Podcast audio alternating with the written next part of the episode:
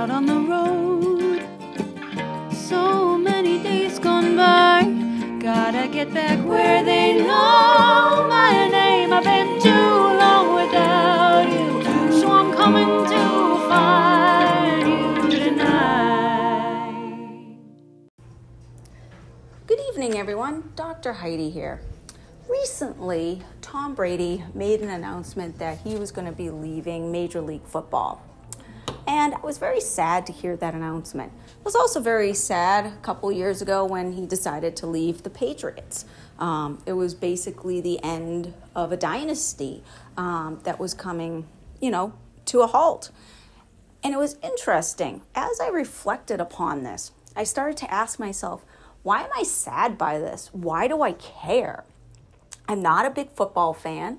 Um, yes, I enjoyed watching the games. Yes, I enjoyed some of those nail biters when you're on the edge of the couch and, you know, he, he's throwing that high ball into the uh, end zone. Those are all very exciting things, get your adrenaline going. So, those are definitely some things to be excited about. But, you know, at the end of the day, to say I'm a die-hard fan is definitely not the case. And so, you know, as I started to think about what this all meant to me and why I would feel sad by an announcement like this, what it was really more about was a change in my family dynamics. Um, Sundays were football day. We watched Tom Brady playing with the Patriots. Um, the, my brother and my father and my husband were able to go to the Super Bowl a couple of times to watch him in the Super Bowl. You know, it was that camaraderie, the getting together with family. Um, that was really what football meant for me. Um, it wasn't about Tom Brady retiring. It's just that that symbolized kind of the end of this dynasty. Yes, we would, you know, develop other things that we would enjoy doing as a family together and there would be other you know moments and times that we would have um, but this was coming to an end. And any time a chapter in life whether it be family time whether it be something in work um, the end of you know an educational program anytime something comes to an end there's always that feeling of sadness but excitement about what's to, to come next. Um, but the key is really understanding where your emotions are coming from and what they mean to you and how you process and deal with those emotions.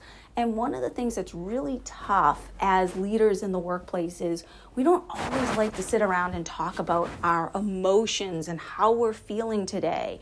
Um, we'll get a lot of hi how are you? I'm doing great. How's your day? I'm fine. You know a very a lot of surface level of emotions but that's not truly how we're feeling. That's just you know what we say to appease someone as we're passing them in the hall um, or walking by them on our way to go get a cup of coffee. Um, but do we really truly take the time to understand and how to understand one's emotions and how we as individuals process those emotions and then how we can understand the emotions of others and that will lead to increased productivity because if we understand where people's emotions are coming from and where they stem from we're able to communicate better with them.